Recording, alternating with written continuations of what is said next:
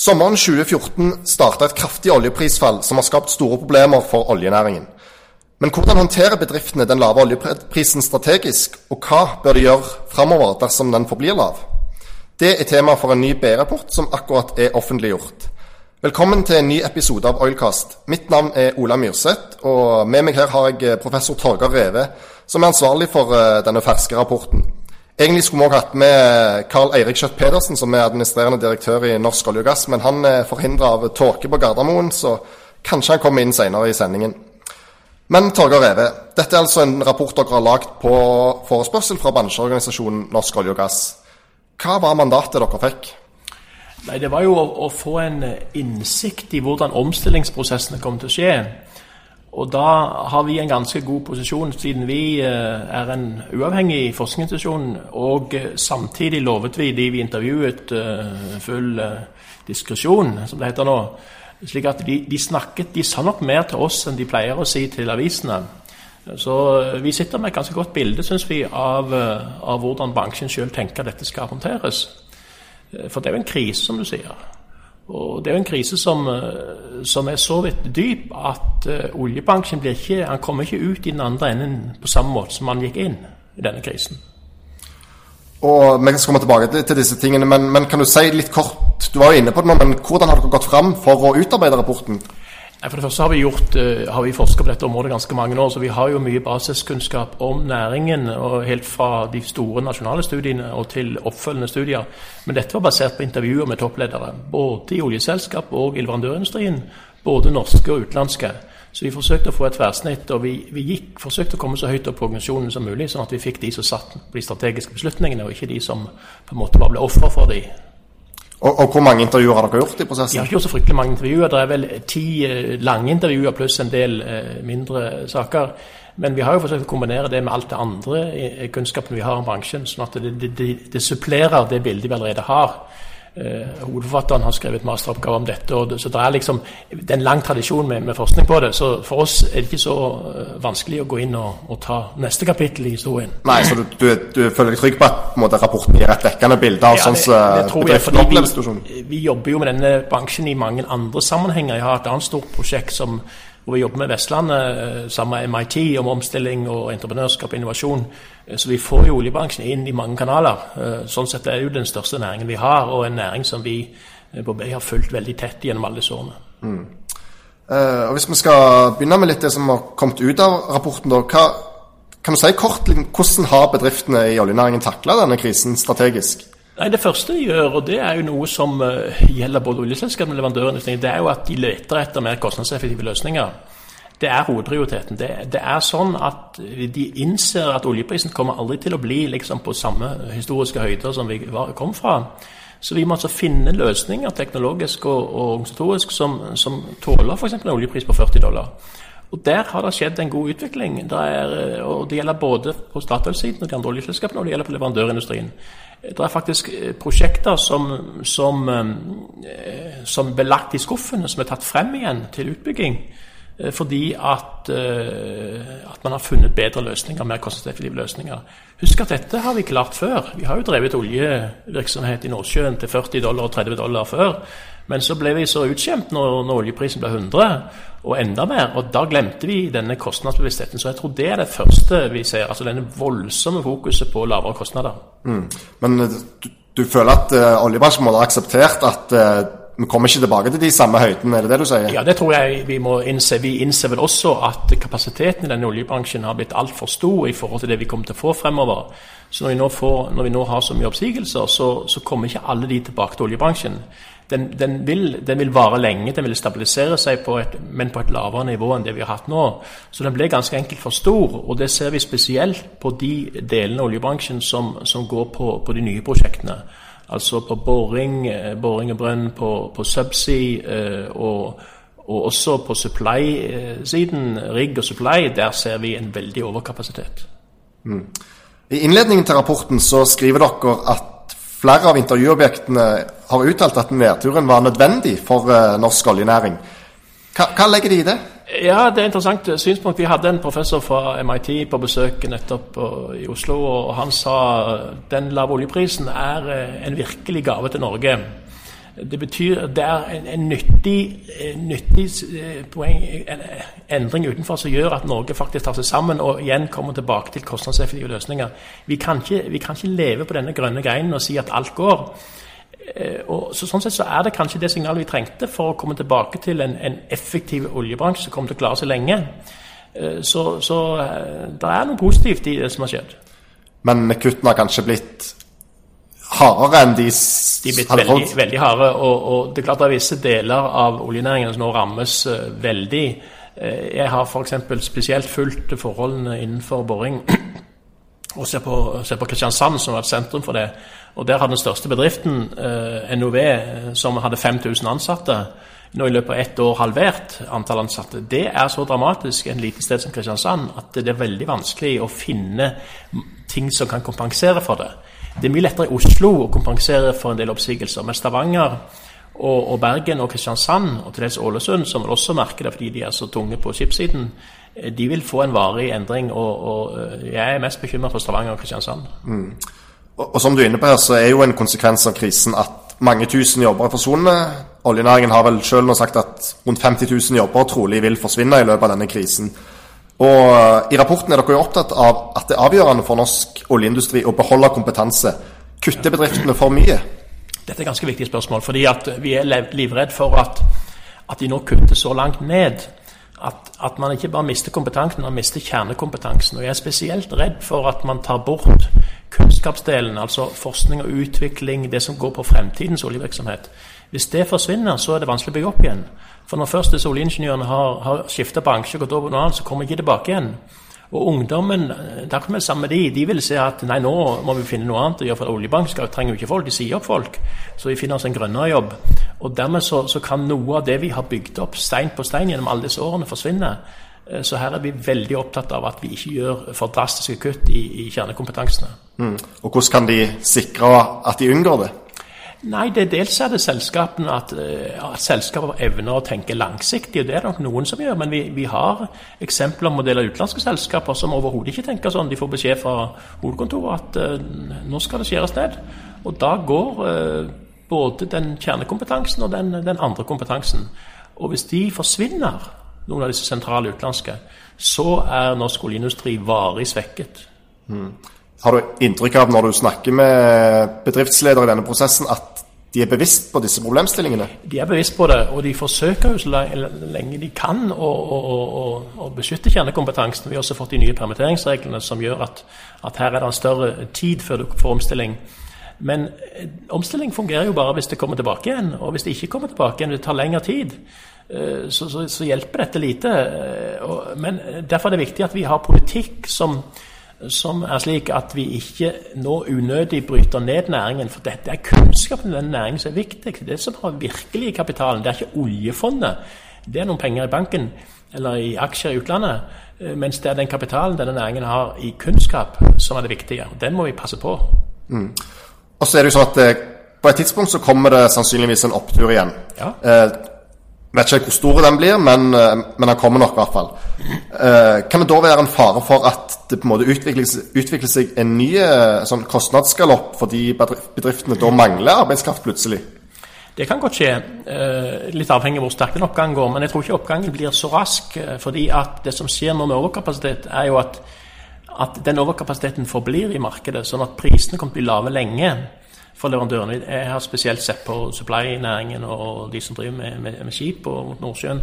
Eh, det er en overkapasitet både på rigg og, og, og, supply og andre ting som gjør at eh, oppgangen kommer ikke så raskt, eh, selv om han kommer. Vi håper han kommer, eh, men hvor sterk han kommer, vet vi ikke. Eh, så, så, jeg tror at man faktisk har lært litt. Men ja, hvis virkelig begynner å svinge igjen, så, så har Stavanger-folk ordna det før. Et annet viktig tema i rapporten er det som handler om samarbeid og standardisering. Og Dere har jo et eksempel eh, i denne teksten hvor dere skriver at eh, serviceselskapet FMC på et tidspunkt hadde 27 ulike gulfarger på lager fordi eh, kundene hadde ulike krav. Hvordan, hvordan, skjedde dette her? Nei, Dette er ganske vanlig. Det, det, som har skjedd er at Man har utviklet egne eh, standard. Hvert selskap har egne måter å gjøre det på. Ingen samarbeid på tvers. Og dette er en voldsomt fordyrende effekt. Det er ikke bare det at de har ulike teknologiske krav og ulike standarder hver for seg, eh, men det er også en, en form for dokumentasjonskrav og en byråkrati som, som, jo ikke ligner noe. Så her må man begynne å tenke i enklere strukturer. Her har man lært seg en form for eh, skal vi kalle det amerikanske unoter som, som har fordyra næringen veldig. Og Da handler det om standardisering. Det handler også om samarbeid. fordi Det kan ikke være sånn at hvert selskap skal, skal gjøre det på sin måte. Og Leverandørene må bare gjøre det som selskapene eh, forlanger. Her, nå må vi nesten tenke sånn som vi gjorde for mange år siden da vi hadde Norsok og sa at nå, nå setter vi oss sammen og så finner vi noen enklere løsninger å gjøre det på. Mm. Det er ikke nødvendig å gjøre det så utrolig komplisert. Nei, har, har bedriftene vært for opptatt av seg sjøl og for lite opptatt av å, å snakke med andre? Absolutt. Og, og, og, her har man også hatt en, en slags holdning om at uh, du må ikke snakke med noen, for da, det, da går det utover konkurransen. Jeg tror det gjelder å finne løsninger som er gode for begge partner. Så dette, dette, er et voldsomt klart budskap i rapporten, at vi må finne bedre måter å, å spille sammen på. Og det er spesielt igjen mellom operatører og leverandørindustrien. Har du inntrykk av at det òg er vilje til å tenke mer i disse baner? Det er nok en viss vilje, og det er spesielt det, er når du må. Det er da du gjør de nye tingene. Og, og når det nå er få kontrakter og, og, og, så videre, og du skal finne mer kostnadseffektive løsninger, så handler det ofte om det vi kaller en form for samspillskontrakt, i stedet for en klassisk sånn uh, slå hverandre i hodet og ha rettssak etterpå. Uh, jeg tror vi må komme bort fra den tiden og, og bruke det som er en, en norsk kjerneverdi, nemlig uh, kan vi bruke tillitsrelasjoner, sånn som vi i sin tid gjorde da vi starta den bransjen. Mm. Og så er dere jo òg inne på dette her med oppkjøp og sammenslåinger. Ja. Hvordan er de effektene sånn som situasjonen er nå? Nei, de effektene er jo sånn at nå er det veldig mange selskap som blir ganske billige. Eh, på, jeg så en oversikt i en avis her i går hvor de sa at eh, man har liksom aksjekurser på, som har falt 90% Da er det mye som er billigsalg. Og Da er spørsmålet hvem som har, eh, som har penger og, og, vilje til å gjøre den omkjøp. Så nå, nå, kan du på en måte kjøpe deg stor for en ganske billig penge. Og Det vi er bekymret for, er at eh, mange av de norske gir opp denne fasen, og at de får noen få store utenlandske som kommer til å dominere bransjen. Eh, og at det ikke er nok tålmodig kapital og evne til å tenke langsiktig. Fordi denne bransjen skal vi ha lenge. Og husk, den skal ikke bare brukes for olje og gass, den skal brukes på andre havnæringer. Så er dere redd for egentlig at kontrollen over selskapene forsvinner ut av Norge? Ja, vi, det som er fint i norsk eh, oljebransje, er jo at vi har hatt denne blandingen av norske og utenlandske. Sterke utenlandske, sterke norske, og det har vært et godt samspill. Hvis alle, blir, hvis alle var norske, eh, så ville det vært galt. Og hvis alle utenlandske er det galt. Og hvis vi da får bare noen få store utenlandske som styrer hele næringen, eh, så vil det bli vanskelig fremover. Så jeg håper at vi får nok mangfold, og at nok investorer ser de mulighetene som er. Og at bankene ikke trekker kontakten for tidlig. Eh, I denne prosessen så har dere jo snakket med bedrifter i mange ulike segmenter av eh, oljeindustrien. Opplever du at det er en forskjell på hvordan de håndterer eh, situasjonen strategisk? Det er nok det. Altså, det er jo de som er mest ramma, som, som, får problemene størst. som jeg sier, De som ligger på, på leting, boring, uh, subsea, altså de, de, de, mest avanserte delene og, og, de mest internasjonale delene. De som driver med å altså operere oljefelt som er i drift, de vil, jo, eh, de vil jo, klare seg ganske godt. For, for, de vil jo fortsatt produsere, de vil bare finne noen bedre løsninger. Uh, man må kanskje uh, normalisere en del arbeidsforhold i bransjen osv. Så, så det, tror jeg ikke er så problem. Oljeselskapene også klarer seg relativt godt. Men det er de leverandørene som ligger lengst fremme, i, i, eller først i verdikjeden, som, som får størst problemer. Og husk at det er det som kanskje det er det som er spissen teknologisk. Og Så fikk vi en ekstra eh, effekt inn, og det var fordi at vi, vi var så veldig gira på dypt vann og is. Og hvor er det dypt vann og is? I Brasil og Russland. Og Brasil er jo skikkelig krise, for de fikk jo korrupsjonsskandalen i Petrobras i tillegg til dette. Og i Russland har vi Putin, som heller ikke er så glad i oss. Og så dermed så, Vi, vi satsa på to viktige markeder som i dag har, har krise, så vi fikk en ekstraeffekt. Mens de som driver normal nordsjøvirksomhet, vil klare seg relativt godt. Mm.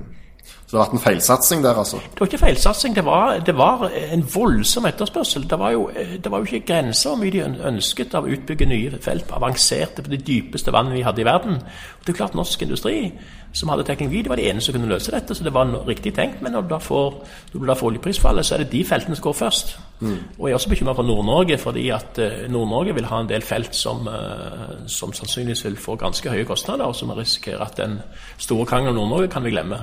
Mm. Så er det jo mye snakk om dette grønne skiftet og fornybar energi for tiden. Og Det er jo òg et uh, viktig tema i denne rapporten.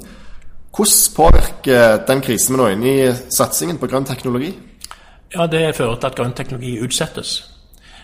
Og Det er sånn som er vanskelig å forstå for Oslo, for der tror de at oljealderen er over, at nå er det bare grønt. Men det som skjer når du får en lavere oljepris, er jo at hydrokarboner og den type energi, inklusiv kull, blir så konkurransedyktig at den grønne energien som vi vet vil komme, den kommer nå seinere. Så, så den, det er ikke sånn at det grønne vil nå kunne erstatte det, det svarte. Fordi nå er grønt ganske lite lønnsomt en periode, hvis ikke staten går inn med veldig store subsidier. Og det, det gjør de neppe, selv etter, etter eh, Paris. Så, så det, dette er litt et dilemma. altså Det grønne skiftet faktisk utsettes og forsinkes, selv om vi vet det kommer. Mm. Så det er sånn at det er mindre kapital i selskapene nå til å satse på, på grønn forskning og utvikling? Ja, det er det ene. Vi fortalte om alle de store aksjeverdiene som nå hadde fordunsta. Men det er også det at de grønne prosjektene er mindre lønnsomme. Fordi nå er gammel energi plutselig blitt mer lønnsom. Så det som hadde gjort det grønne skiftet, eh, det bør jo være en høy oljepris, eventuelt svære CO2-avgifter. Det ville skapt, eh, gitt fart på det grønne skiftet. Ellers må du bruke så mye subsidier at jeg tror ikke noen eh, nasjon, i hvert fall ikke Norge, er interessert i å bruke så mye for å, å, å få frem alternativ energi. Så det grønne skiftet er i hvert fall flyttet til utlandet. Ja. Hva tror du om framtida for det grønne skiftet? Dere? Nei, det, tror jeg, det tror jeg eh, kommer eh, sterkt. og Det, det kommer jo av, av, av, de miljøkravene som nå er vedtatt. Det er ganske mange land som må fikse sin energibalanse. Og Da er det grønn energi som kommer, selv om det vil koste litt. Eh, vi har jo f.eks. allerede begynt å se på, på hvordan havvind og de, de, vindparkene ute i Nordsjøen nå kan bli store. Dessverre er det ingenting på norsk sektor, men på britisk sektor er det mye som skjer. Eh, så det er et eksempel på noe. Eh, vi, ser, vi ser sol, eh, som ikke så mye kanskje til havs, men til land, som, som får en sterk posisjon. Og vi har prototyper i dag på, på tidevannskraftverk og bølgekraftverk og masse andre ting. Så, så, dette er ikke over. Det er bare det at det blir litt forsinket og litt mindre volum. Og dessverre ikke nok volum til å, å, fange opp den nedgangen vi har i oljevirksomhet. Det er det som er noe av problemet. Mm. Og Så avslutter dere jo rapporten med noen råd til næringen. Hva er de viktigste rådene dere har til dem? Nei, Det er jo det som vi snakket om allerede, at nå gjelder det at vi ikke bygger ned kompetansen. Og Da må myndighetene som kan på en måte legge rammene rundt næringen, de må sørge for at vi har en stabilitet som gjør at det er mulig å tenke litt langsiktig. Fordi Når aksjonærene tenker kortsiktig, så må iallfall staten tenke langsiktig. Og Da sier vi at uh, vi bør ha stabile rammebetingelser på det som gjelder skatt og den slags, men vi må også sørge for at det er tilgang på leteareal. Eh, sånn at, eh, at, man ikke skrur av de store prosjektene. For det er de store prosjektene som er drivende teknologisk. Og Derfor så, så, er det viktig at vi fortsatt har tilgang på det. og Så får oljeselskapene vurdere sjøl hvor mye de legger inn i de. Så får vi se hvor mye de finner. Eh, det andre vi er opptatt av, er at vi ikke skrur av forskningen i denne næringen. fordi at det er en slags holdning nå på universitetene om at nå skal vi bort fra oljeforskning. Det, det er ikke grønt, og vi, vi trenger det ikke. Det er feil. Eh, fordi at det er jo oljeforskningen, den satsingen der, som har skapt denne veldige kunnskapsbasen sammen med de store prosjektene hvor vi tar denne teknologien i bruk. Eh, så eh, gitt at vi er helt sikre på at oljealderen ikke er over, så må vi sørge for at vi fortsatt har forskningsbasen på plass på universitetene og i selskapene. Og at selskapene har nok store prosjekter hvor de kan trene på. Det er de to viktigste rådene vi har til myndighetene. Så skriver dere òg at uh, selskapene må kjempe mot en konservativ tankegang. Ja, og det, det, har kommet frem ganske sterkt. Og, og, og, det er klart det er kanskje litt upopulært budskap å, å få, men, men, leverandørene sier at dette er en så konservativ bransje. De henger i gamle løsninger. De, de er ikke villige til å tenke nytt. Eh, så, så her er det mye, mye å gjøre eh, i, i, i opprydningen, eller i den kulturen som har skapt seg. Det er blitt en slags eh, skal vi si en slags sånn over, er en slags overnæring som har, har tillagt seg noen, noen måter å arbeide på som de må legge bort. Så, så, jeg tror vi må se for oss en oljenæring som blir mer vanlig industri, og ikke sånn privilegieindustri. Mm. Og så er det jo Norsk olje og gass som har gitt dere oppdraget med å lage denne rapporten. Hva kan en bransjeorganisasjon som det gjøre for oljeindustrien? Nei, de, må, de er jo et talerør for bransjen, og så får de bruke den til hva de vil. Men jeg tror det viktigste er kanskje eh, man må gå inn i den nasjonale debatten. fordi at eh, Nå holder jeg til i Oslo, og i Oslo så tror man at oljealderen er over. Det er det ingen vestlendinger som tror. Så det er en, det er en slags sånn virkelighetsforståelse som jeg tror er viktig å få på plass. Det er ikke sånn at oljealderen er over. Eh, vi må bare omstille den. Vi har omstilt den til en, til en normal industri, og, og, det har vi klart før. Eh, så, så, det er noe Og det er også noen omdømmeting som, eh, som de må ta tak i. Så det er mye å gjøre, og mye kan de gjøre ved å engasjere medlemmene. fordi at det, det, nytter ikke alltid at en talsmann for næringen går ut i det bedriftsledere og de ansatte i næringen som forklarer hvordan virkeligheten ser ut. Mm. Helt til slutt, så I innledningen så sa du at uh, oljeindustrien kommer til å se annerledes ut når vi kommer ut av denne krisen. Hvordan kommer næringen til å se ut da? Den, den blir mer kostnadseffektiv. Eh, den er mer innovativ. Den er mer åpen for nye løsninger. Eh, den, den, er mindre konservativ, og den er mindre enn den var når vi begynte. Da tror jeg det blir uh, avslutningen uh, i dag. Tusen takk for at du var med, Torgeir Reve. Takk for det. Ok, da har vi fått med oss Karl Erik Skjøtt Pedersen, administrerende direktør i Norsk olje og gass, direkte fra toga på Gardermoen. Og Skjøtt Pedersen, hva var bakgrunnen for at dere ønska denne rapporten?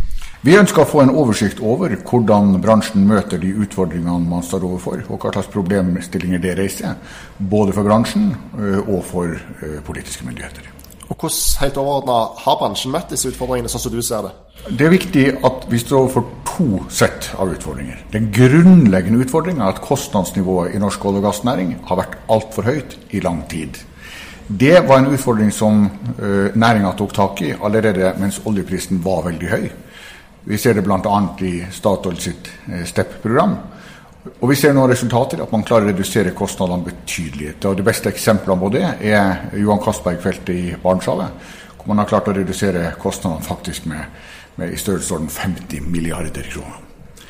Det, den andre utfordringa er selvfølgelig at oljeprisen har falt så sterkt som den eh, har gjort. Og eh, det bidrar jo til eh, en, eh, en Eh, situasjon hvor eh, lønnsomheten i næringa eh, utfordres. Men først og fremst er jo det en situasjon som bekrefter behovet for å redusere kostnadene.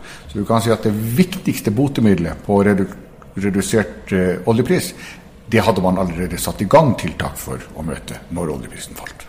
Og Tilbake til denne ferske rapporten som nå er utarbeidet. Hva er etter ditt syn de mest interessante funnene som er gjort der? For det første bekrefter jo denne rapporten at eh, næringa eh, har et stort kostnadsproblem, og at næringa nok i mange sammenhenger har vært for konservativ, i betydninga at man har sagt at man gjorde det på sin måte, og man skulle ha kontakter på sin måte. Vi er nødt til både å få mer industrialiserte og mer standardiserte løsninger, og, å redusere kostnader. Men det jeg syns uh, denne rapporten i særlig grad fremhever, det er jo hvor viktig det er å ta vare på den kompetansen som er i næringa, og betydninga av at man får nye felt og nye utbygginger for både å ta vare på kompetanse, men også for å utvikle kompetanse. Og så må vi minne hverandre om at det, denne næringa har et veldig, veldig langt perspektiv. Eh, Sverdrup-feltet skal drive eh, fram til 2069. Vi, snakker om aktivitet helt inn mot slutten av dette århundret. Da er det klart at vi må kontinuerlig eh, utvikle eh, teknologi, vi må drive innovasjon for å få kostnadsreduksjoner osv. Og, og da må vi ha et systematisk arbeid for å få til den typen utvikling. Det å hele tida ha nye utbygginger er en viktig driver for den typen eh, innovasjon og, og næringsutvikling. Så var du jo inne på her dette med å beholde kompetanse. Og Det er jo et viktig eh, moment i denne rapporten, eh, nettopp at man skal klare å beholde kompetanse nå når kuttene er så store som de er. Og Hvordan skal næringen sikre at den klarer det? For det første så eh, er det viktig at næringa er bevisst at når man er i en situasjon hvor man nå er nødt til å redusere antallet ansatte, så er det samtidig viktig å ta vare på den grunnleggende kompetansen som næringa kommer til å trenge videre framover. Våre eh, undersøkelser, altså en analyse foretatt av eh, IRIS, den, eh, den, viser at vi har hatt en betydelig nedgang i antallet ansatte. Det kommer til å gå videre ned i 2016 og 2017, men så kommer det til å snu igjen i 2018. Og Det gjør at det er viktig at man har et langsiktig perspektiv på det kompetansebehovet man har. Det andre som er viktig, er jo at vi sørger for en nyrekruttering fra uh, unge uh, uh, skoleelever og studenter. Både når det gjelder fagarbeidere, men også når det gjelder studenter. Og Da er det viktig at vi sikrer at unge mennesker har tiltro til langsiktigheten i den næringa. vet at denne næringa har behov for deres kompetanse i framtida, slik at de tør å satse på en utdanning rettet mot denne virksomheten. Mm. Og Så var du jo òg inne på dette her med samarbeid eh, innad i næringen. og Det er òg et viktig, viktig, poeng i denne rapporten. Eh, er det sånn at bedriftene i oljenæringen har vært for lite flinke til å snakke sammen? Jeg opplever i hvert fall at vi har en ganske god dialog internt i næringa. Norsk olje og gass bidrar jo til å eh, legge til rette eh, for det. Men det kan helt sikkert bli bedre. Eh, men det viktigste er at selv om man har snakka sammen, så har man allikevel valgt sine egne løsninger. Hvert selskap har sin foretrukne måte å gjøre det på, og det blir mye dyrere. Eh, hvis eh, man skal ha eh, samme produkt, men skal være malt i forskjellige farger til de forskjellige selskapene, og så skal man ha litt forskjell på den ene skruen til den andre skruen fra det ene selskapet til det andre, så blir det mye dyrere. Derfor er det viktig å ha standardiserte løsninger. Og at man må finne løsninger som gjelder for, på tvers av selskaper, og på og som gjelder internasjonalt, og som gjelder for ulike utbygginger. Det er viktig å få til, og den type standardisering er vi nå i gang med å legge til rette for. Ja, Du har troen på at næringen klarer å bli bedre på dette? Ja, det har jeg. Helt til slutt, eh, hva blir det viktigste for eh, norsk oljenæring framover? Den store utfordringa er jo å redusere kostnadene, slik at man har konkurransekraft for framtida. Vi vet at det kommer til å være et stor etterspørsel etter olje og gass i veldig lang tid. Hvem som skal selge denne olje og gassen, kommer til å være avhengig av hvem som klarer å uh, produsere og drive på den uh, mest kostnadseffektive måten. Der ligger Norge relativt godt an internasjonalt. Men vår framtidige konkurransekraft vil være avhengig av at vi uh, klarer bl.a. å få til mer standardiserte løsninger, klarer å redusere kostnader, klarer å være innovativ, klarer hele tida både å utvikle de best mulige måter å gjøre arbeidet på, og gjøre det på en, eh, en så eh, ressurseffektiv måte eh, som mulig. Det er, det er den store utfordringa. Så er det en mer overordna utfordring som næringa står overfor, og det er at det er viktig at det norske samfunnet erkjenner den betydninga som denne næringa har. Det er ingen problemstilling her i Stavanger og på Vestlandet, hvor alle sammen vet hvor viktig olje- og gassnæringa er. Eh, men det er nok viktig at det er en bredere forståelse i det norske samfunnet for at hele vårt velferdssamfunn eh, og det kvaliteten som er på velferdssamfunnet, det hviler i veldig stor grad på de inntektene som vi får fra olje- og gassvirksomheten. Derfor er det av fundamental betydning for det norske samfunnet at vi, eh, eh, at vi utvikler denne næringa videre. Det er ikke bare et spørsmål for næringa, men det er et spørsmål for hele det norske samfunnet. Og Hvordan skal dere i Norsk olje og gass bidra til at næringen utvikler seg videre? Ja, Den ene delen at vi bidrar til, eh, til samspill i næringa, bl.a. når det gjelder standardisering, utvikling av standardkontrakter osv. Men det andre er at vi prøver å bidra til den offentlige debatten eh, ved å eh, få fram at denne næringa står for en femtedel av verdiskapninga, en femtedel av inntektene på statsbudsjettet.